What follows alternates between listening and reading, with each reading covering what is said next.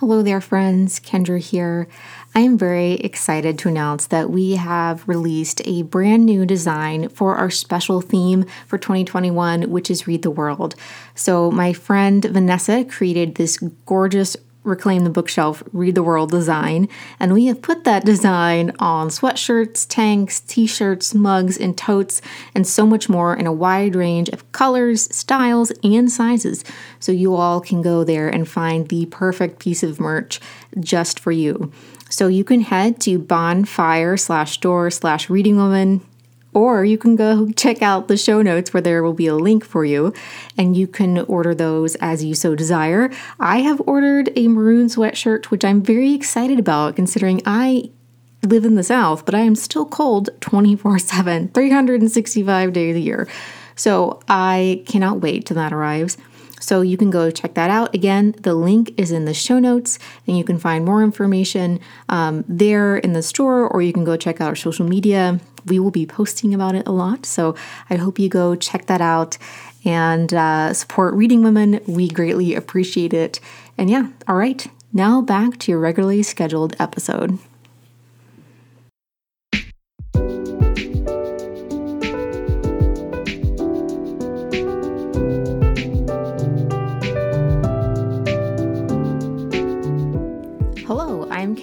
Kendra Winchester, here with Jacqueline Masters, and this is Reading Women, a podcast inviting you to reclaim the bookshelf and read the world.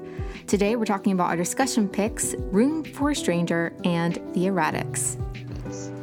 You can find a complete transcript of this episode on our website, readingwomenpodcast.com, and don't forget to subscribe so you don't miss a single episode.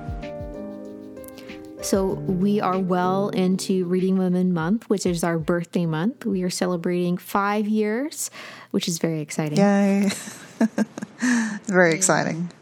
We have been posting favorite stacks over on our Instagram. So, if you want to go check out those, you can head over there. There will be links to our social media in the description. And we've been doing all sorts of just fun reminiscence. I've pulled out some old design files from our original uh, our original logo.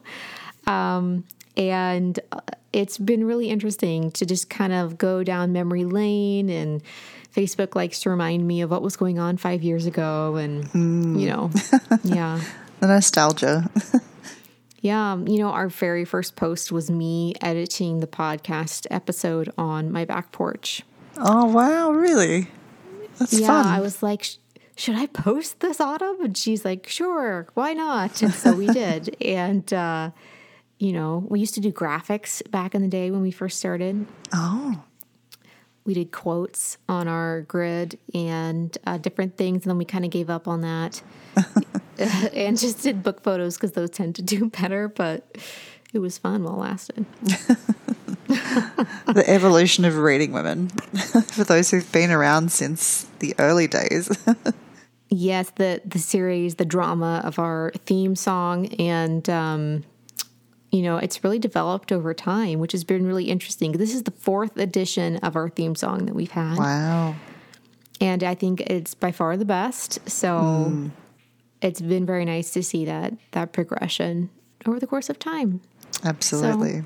So, um, definitely head over there. Uh, and also, we have this month, of course, um, our Patreon. So we have a special episode every month. And then for the middle of the month, uh, Ruth Ann, one of our contributing editors, does the Patreon newsletter, and she'll expand on maybe a different theme that we aren't covering. Like if it's a heritage month for something that isn't a theme or, or whatever, she'll cover that or just whatever she's reading. Plenty of photos of Ted, her Westie, the elderly, grumpy gentleman who we love. um, so it's pretty great.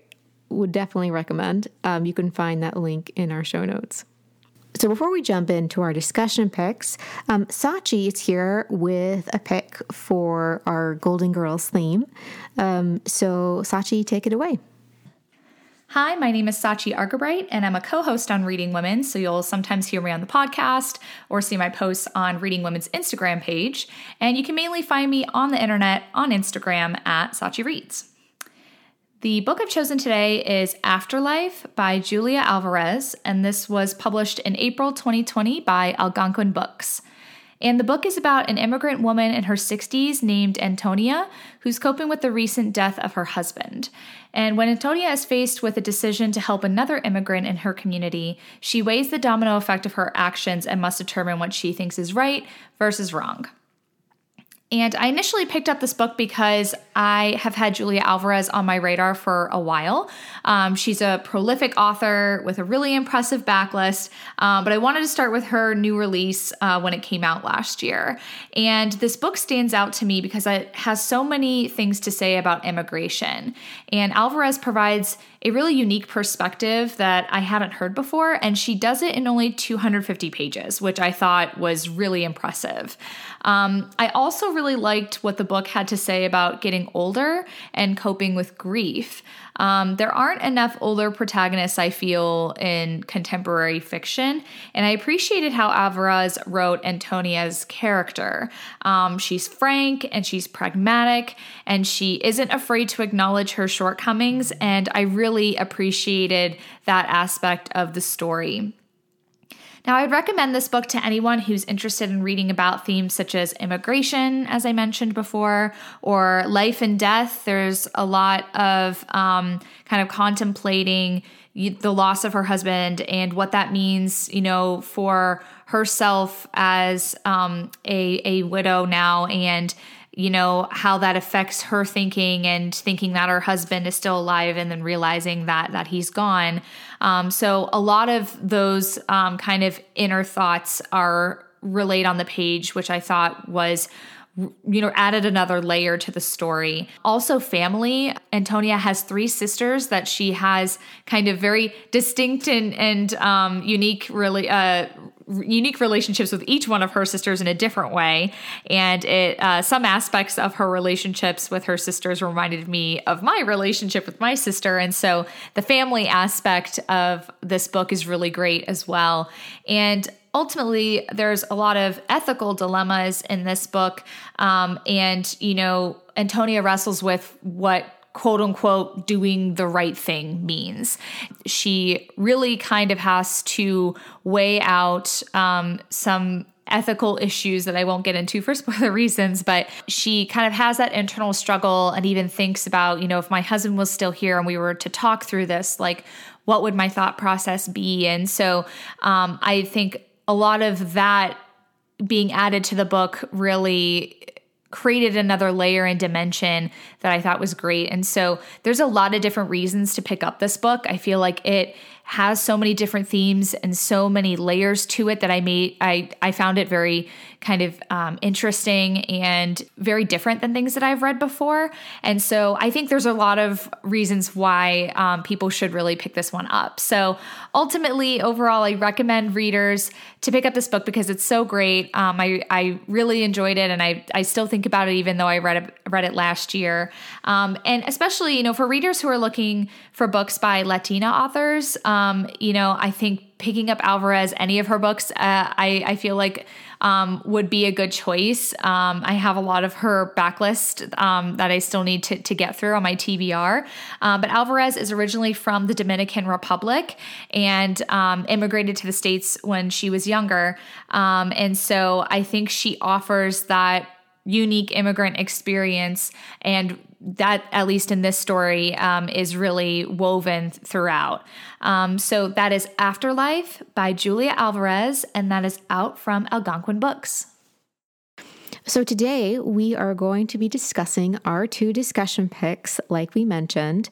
And so, uh, first we have Jacqueline's pick, Room for a Stranger by Melanie Cheng. And then we have The Erratics by Vicki Laveau Harvey. So, Sumaya and I had planned to discuss Room for a Stranger by Melanie Cheng, but we've had some tech difficulties, and between that and lockdowns, um, and I are actually going to be doing an Instagram live show where we have like a virtual book club that you all can join in on. Um, so, we're very excited about that, and we will pop a link in the show notes so you can join, and hopefully, that just gives you a different way to talk books with us.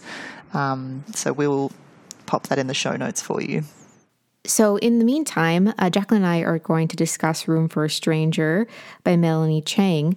So, uh, do you want to start us off, Jacqueline?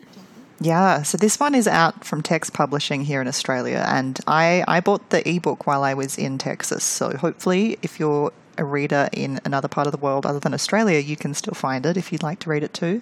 But to give you a bit of idea about what this one is about, it's a novel, and it's told in alternating chapters between Andy, who is an international student from Hong Kong, and he is studying in Melbourne. He's studying biomed and he's trying to get into medicine. And Andy's a really interesting character because he's under a lot of family pressure to perform at university, you know, get good marks, get into medicine. But he's also in a very precarious financial situation and he can't afford to live on his own. And this is a good point to talk about Meg, who is an elderly woman living on her own uh, with her African grey parrot called Atticus and she has recently had her home broken into. So she's enrolled in this home share program to have the security of having another person at home with her. And this is how their paths collide. They're, they're, they're housemates of sorts. Um, and yeah, like I said before, the novel is told in these alternating chapters, so we're constantly getting a back and forth between Meg and Andy, uh, which I really enjoyed and gave a lot of movement to the book very, very quickly.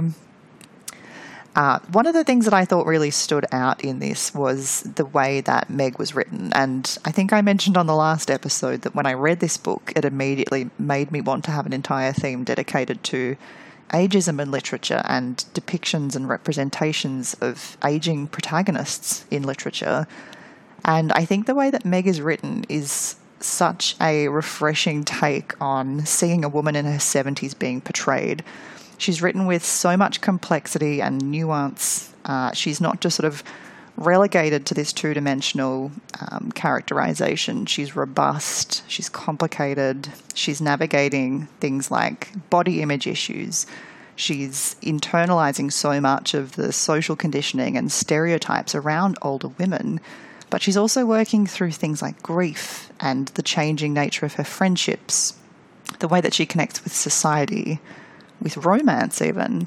So I, I really enjoyed how complexly Meg was written. And one of the scenes that I wanted to talk to with Kendra today um, that really unpacks ageism and so much of the stereotypes that get written into literature in this space is a scene that happens later in the book. And it's, it's not spoiling anything, but Meg is seeing a doctor, a male doctor, and he makes her feel very uncomfortable and makes comments about, I'm sure you'd want this to be performed by a female doctor and makes her feel very uncomfortable about her body and how she's connecting with it, um, how she's just feeling about being sick. Um, and I just thought the scene was just loaded with so much without being sort of a heavy handed, you know, this is ageism, like, look at it. And I, I thought it was very clever how things were laid in that scene.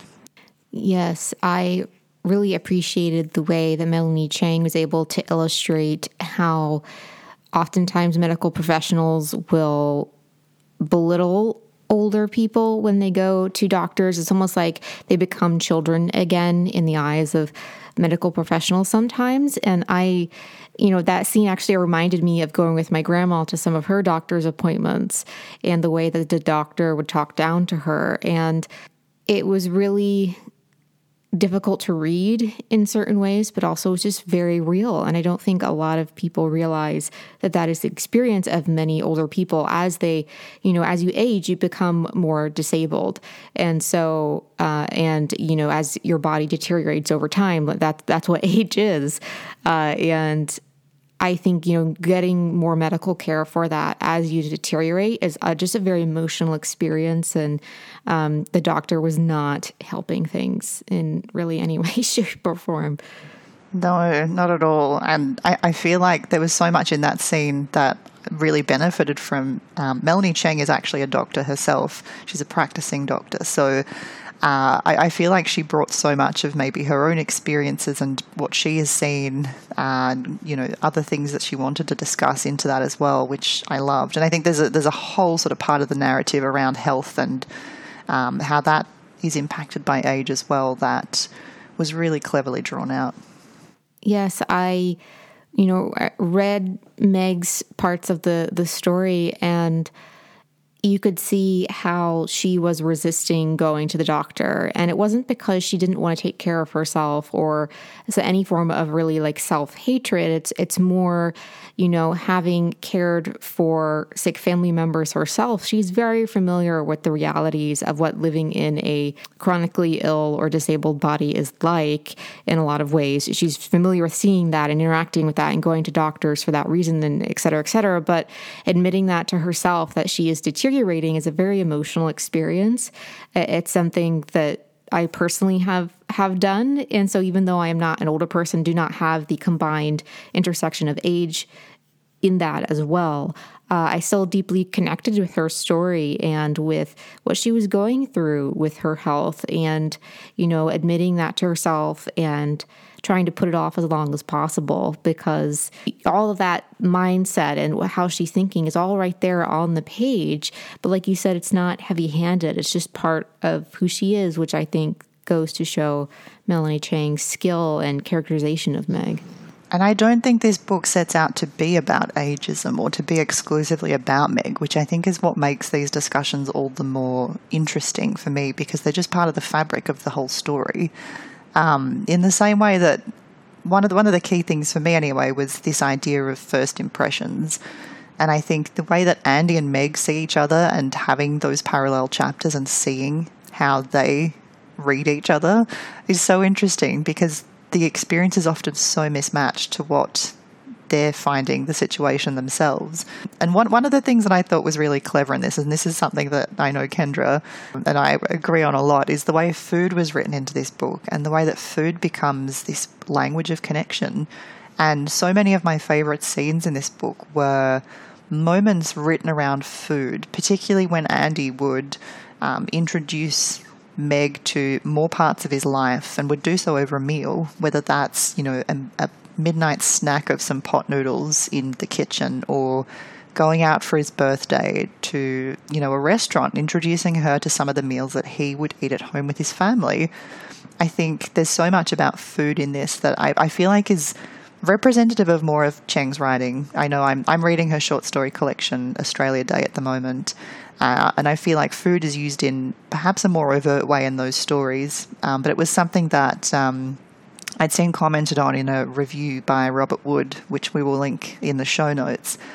Uh, and he's talking about the, the way that food and the expressions of identity are used in her writing. And I, I definitely think that comes through in, in Room for a Stranger as well. Yes, I, I think it really captures that a community like you mentioned that that is established and they're not really able to connect with each other and kind of move past those prejudices until they start sharing those meals.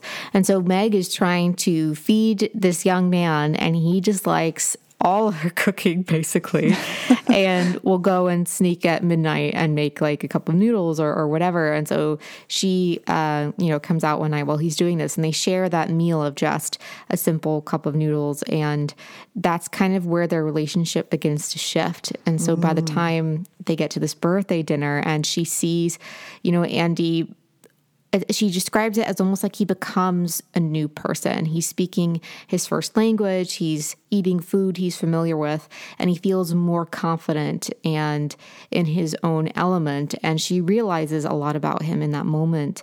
And that was just so brilliantly written. I, I love scenes about relationships over food. That's definitely like you know the overlap yeah and hyde's like venn diagram of like great books. That that's it. And uh, it was just so it's just so well done. Food plays such a huge role in our everyday lives and i really appreciated the way that melanie Cheng uses it so effectively in this novel.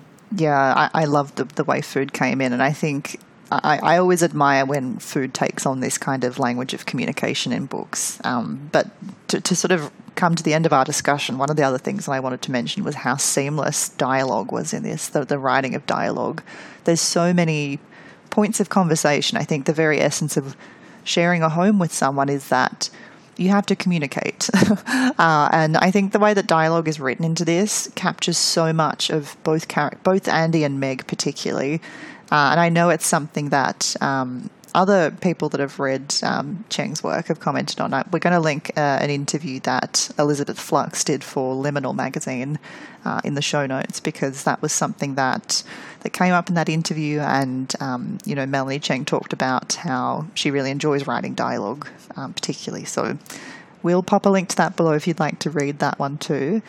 Just very quickly, I do also appreciate the way that Melanie Cheng tackles mental health in this book and how that is something that both both Meg and Andy experience in different ways and how that manifests itself and some of the prejudices they face from different family members for experiencing um, mental health struggles, particularly Andy and his family, and the pressure to perform um, in college because of what his parents have sacrificed and how that's affected his mental health. And so when he does struggle with mental illness, that is something that, um, you know, he's primarily concerned what is his family going to think? And instead of thinking, oh, how is this going to affect my life per se, he's more thinking, oh, I don't want to you know, shame my family. And I, and I know a lot of our Asian American tri- contributors have talked about the stigma of mental health in Asian American communities. And I think that Melanie Cheng, you know, is adding to that conversation um, very, so well with this book. Yeah, I, I, really love what you say about mental health there, Kendra, and I completely agree. I think Melanie Cheng does such a great job of bringing that complexity to the characters. And I think it's a point at which they really bond on a very fundamental level, and it's sort of an inroad into their own vulnerabilities. Um, and I, I think it definitely is a point at which they start to see in each other something special that they, they connect with on that level. So I, I thought it was done in a really beautiful way. Yeah. Yeah. And that loneliness is a, a universal of, of all ages and all walks of life. So many people feel lonely in that way. And I think that she captures that in such a multifaceted and complex way. Um, it's very intersectional as well in the way that she looks at the dynamics of who these people are and the different things they have going on in their lives, but they both like find each other in their own loneliness, and um, it gives them a sense of comfort. Mm, yeah, absolutely. So again, that's Room for a Stranger by Melanie Cheng. And Kendra, you have our second discussion. Yes. So my discussion pick is The Erratics by Vicki Laveau Harvey in the US. This is out from Knopf. And it won the 2019 Stella Prize, which is pretty fabulous because this is mm. Vicki's debut book and she published it in her early 70s. That's incredible. And I'm so excited that you told me about this book, Jacqueline, and was like, Kendra, you need to read this uh, because I fell in love with it. And I know that because I fell in love with it, that I am 100% biased, but I also think it's a fabulous book. So, any opportunity to talk about it. So, that's why I wanted to pick it for today. I really love the way that Vicki writes her story. So, as a little recap, if you missed the summary last time, um, Vicki is originally from Canada, so she moved to France, and then eventually she moved to Australia, where she lives now with um, her families there and different things. Um, when her mother fell and broke her hip, Vicki flies back to Canada, and she and her sister go to the hospital. And from the first moments, you can tell it's a very strained relationship with um, her mother, but you don't really understand entirely what's going on until they get back to the family farm where her dad is still there by himself. And so they get there and they realize that their mom has been starving him.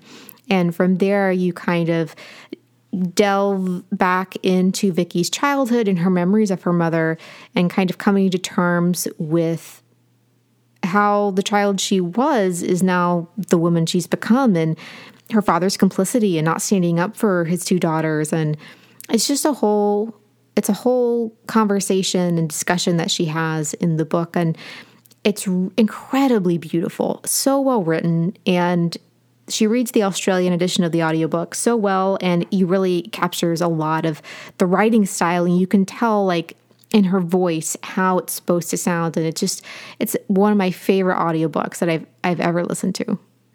Mm, I actually think I got so I've read it once in print and then I re-listened to it via audio, and I have to say I feel like I got so much more when I listened to her narrating it herself because there's so much in her humor that I think there's this whole other layer that comes out when you're listening to her saying it because.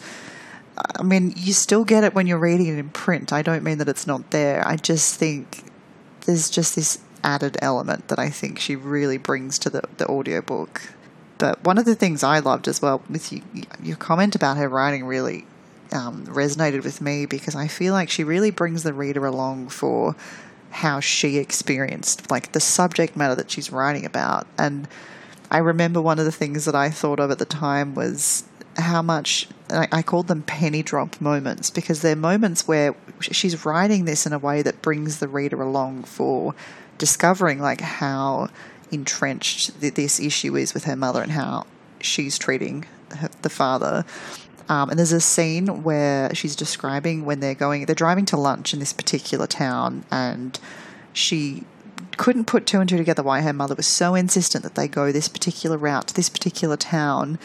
And as she's going, she realizes how many like left turns they had to make, or you know, they were very tricky roads they had to navigate with a lot of you know trucks that had been on long interstate journeys.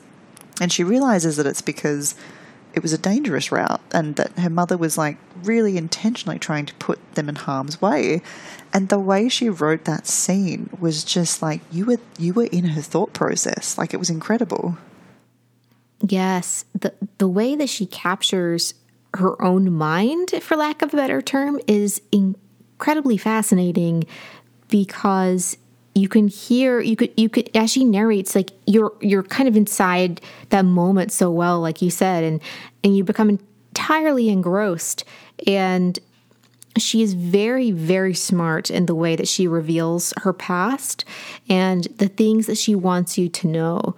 And you can see her actively doing that.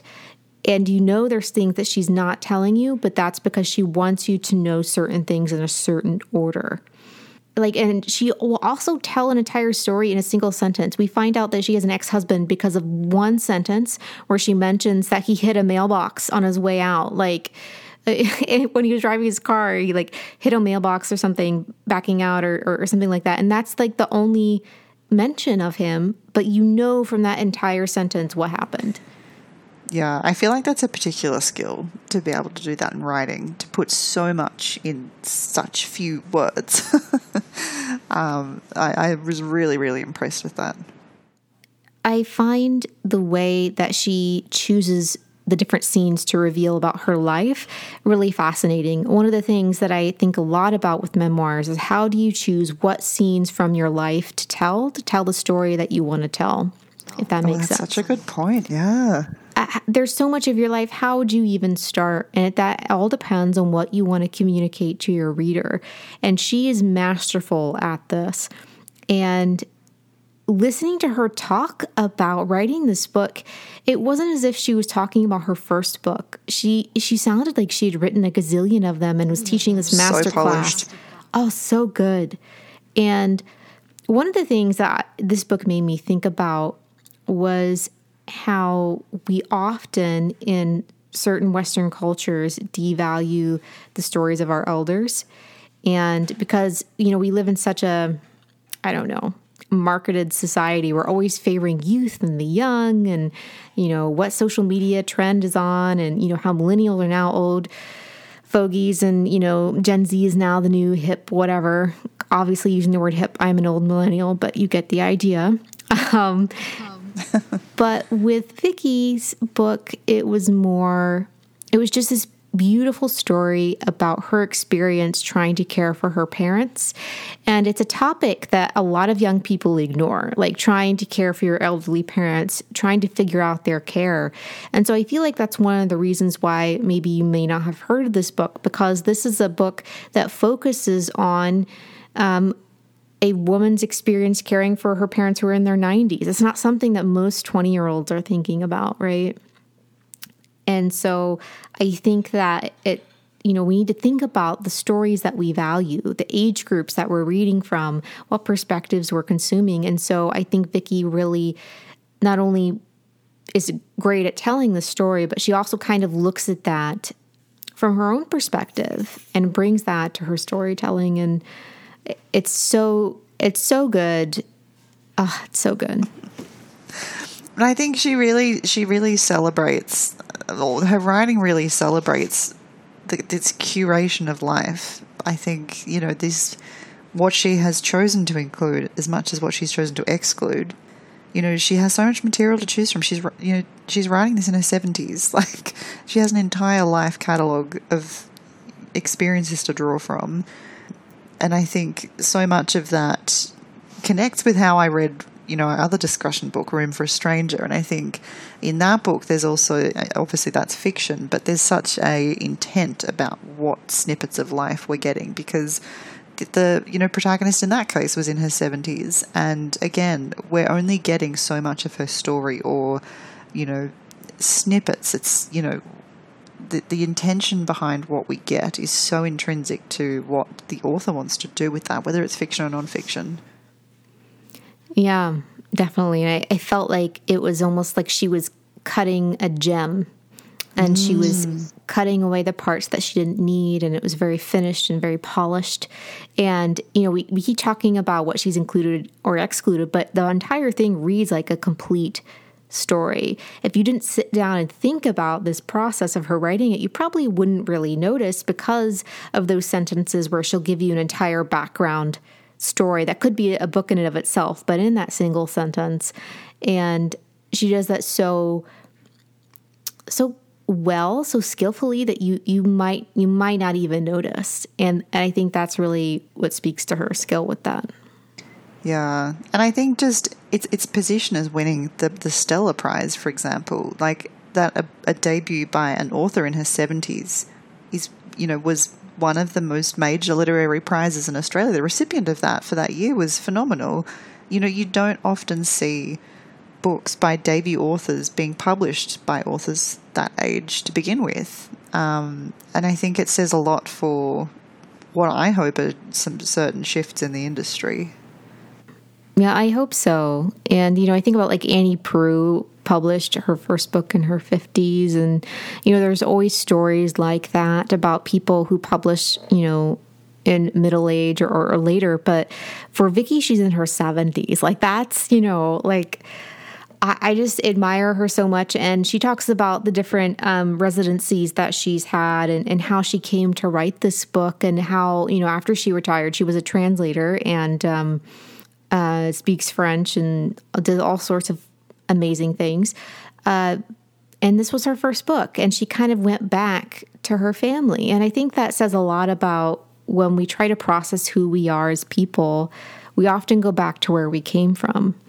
And that's what she's doing in this book is that she kind of started this book for her to kind of figure out all of these complex things with her parents and it turned into something incredible. And uh, I, am just amazed by that this was her first book because I, I mean she's done writing work for academia and, and translating and whatever but like this is her first narrative you know kind of story. And it, it is really just something, a gem that I feel like all the places where books are featured have not featured this book enough, essentially. Like Bookstagram, Booktube, get on this. You're missing out because this is a fantastic book.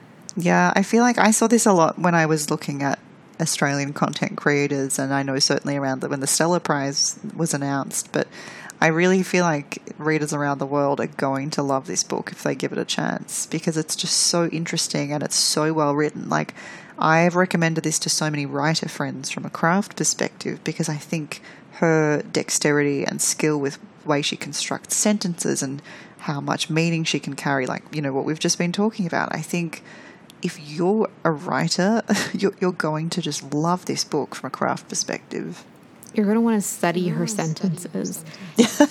and I, I, yeah, I feel like, you know, there are so few writers that have that skill with prose and like different writers are are skillful in different areas of writing right it's not just one thing that makes a book um, but when it comes to wanting to study people's prose even in and of themselves um, for me i I tend to go towards essays and nonfiction, but also like only certain writers have really captured my attention in that way. And I just really think that Vicki Laveau Harvey is is one of those. And I haven't seen this book as much in the U.S. Um, so to my fellow Americans or American residents, uh, please, please, please pick up this book because it is fantastic, and I want to see more people and you know outside of Australia picking up this book because, um, yeah, yeah. I mean, and this was so hard to get hold of when it first came out because of all those issues with the initial publisher. But I, I know from a lot of booktube friends I've seen there are a lot of people around the world, you know, in lots of different countries that have been able to find this book. Um, so, you know, hopefully, if you're wanting to read this, no matter where you are, you'll be able to track down a copy somehow.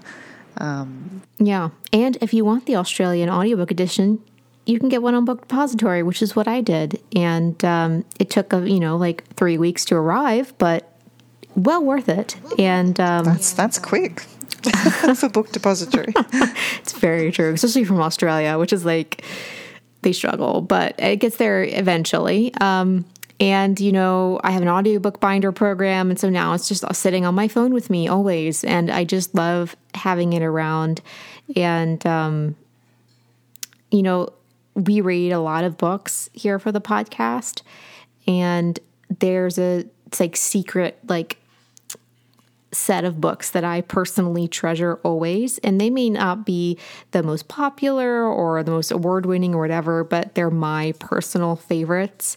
And this is on that shelf. And I don't know how else to get you to pick up the book, but. Um, I mean, that's high praise. there's just nothing like it that I've ever read, really you know, that perspective, her skill with prose, the way that she tells the story, the way that she gets into her own mind and the minds of, you know, the family members who are characters. And she's also performing the audiobook. So it's like the perfect storm. Mm. And she's also talking about, from a subject matter perspective, like elder abuse is a very, mm-hmm. you know, it's a huge problem. And I feel, in terms of subject matter, she's directing readers' attention to an area of real concern for people as they, you know, progress in life. Um, you know, how they'll be financially and how, you know, health and family and do they have support they need. There's so many things she touches on in this um, that, you know, I just found really interesting. In addition to everything we love about her writing in itself, I think, yeah, the subject matter was fascinating too. And I, I know nothing about Canada's like health system. And so learning about that was really interesting. I didn't feel lost as, you know, uh, an American wondering, you know, how the system works. She she is able to explain it along the way as well. And also, you know, this, this is a huge book about disability as well because um, the elderly are disabled and that's part of part of that they kind of you know the topics around elder care are topics around disability. And so that's something that I also found incredibly important to discuss in the book. And, you know, my mom cared for my grandfather, you know, when I was younger. And so that's something that I had a front row seat to is caring for, you know, your family or caring for your parents and um, what that looks like. And so I hadn't really read a book on this topic before, I don't think. Um, and it was just really, uh, it was really just came at the right time. You know, it's one of those perfect matchups, and um, it's a topic that I would love to read more about. I'd love to see more people tackle it um, in the way that Vicki Laveau Harvey has. And different countries are going to have different experiences, right? So I would love to see a book on this in you know different countries to see what their experience is like as well. So obviously, we love this book please go check it out. That's The Erratics by Vicki Laveau Harvey. Again, the interview that I did with her last year will be linked in the show notes. Um, and of course, um, you can go buy it wherever you find your books. It is available in many countries and, and territories, etc. If you're struggling to find it, feel free to shoot us a message. So we'll help you out. we will. We will. we have navigated the international waters of literature for many years now. So here we are. I feel like finding ways to get Australian books when you are not in the country is like a special interest of mine. You know, I feel like you should be able to be hired as a consultant for that, you know?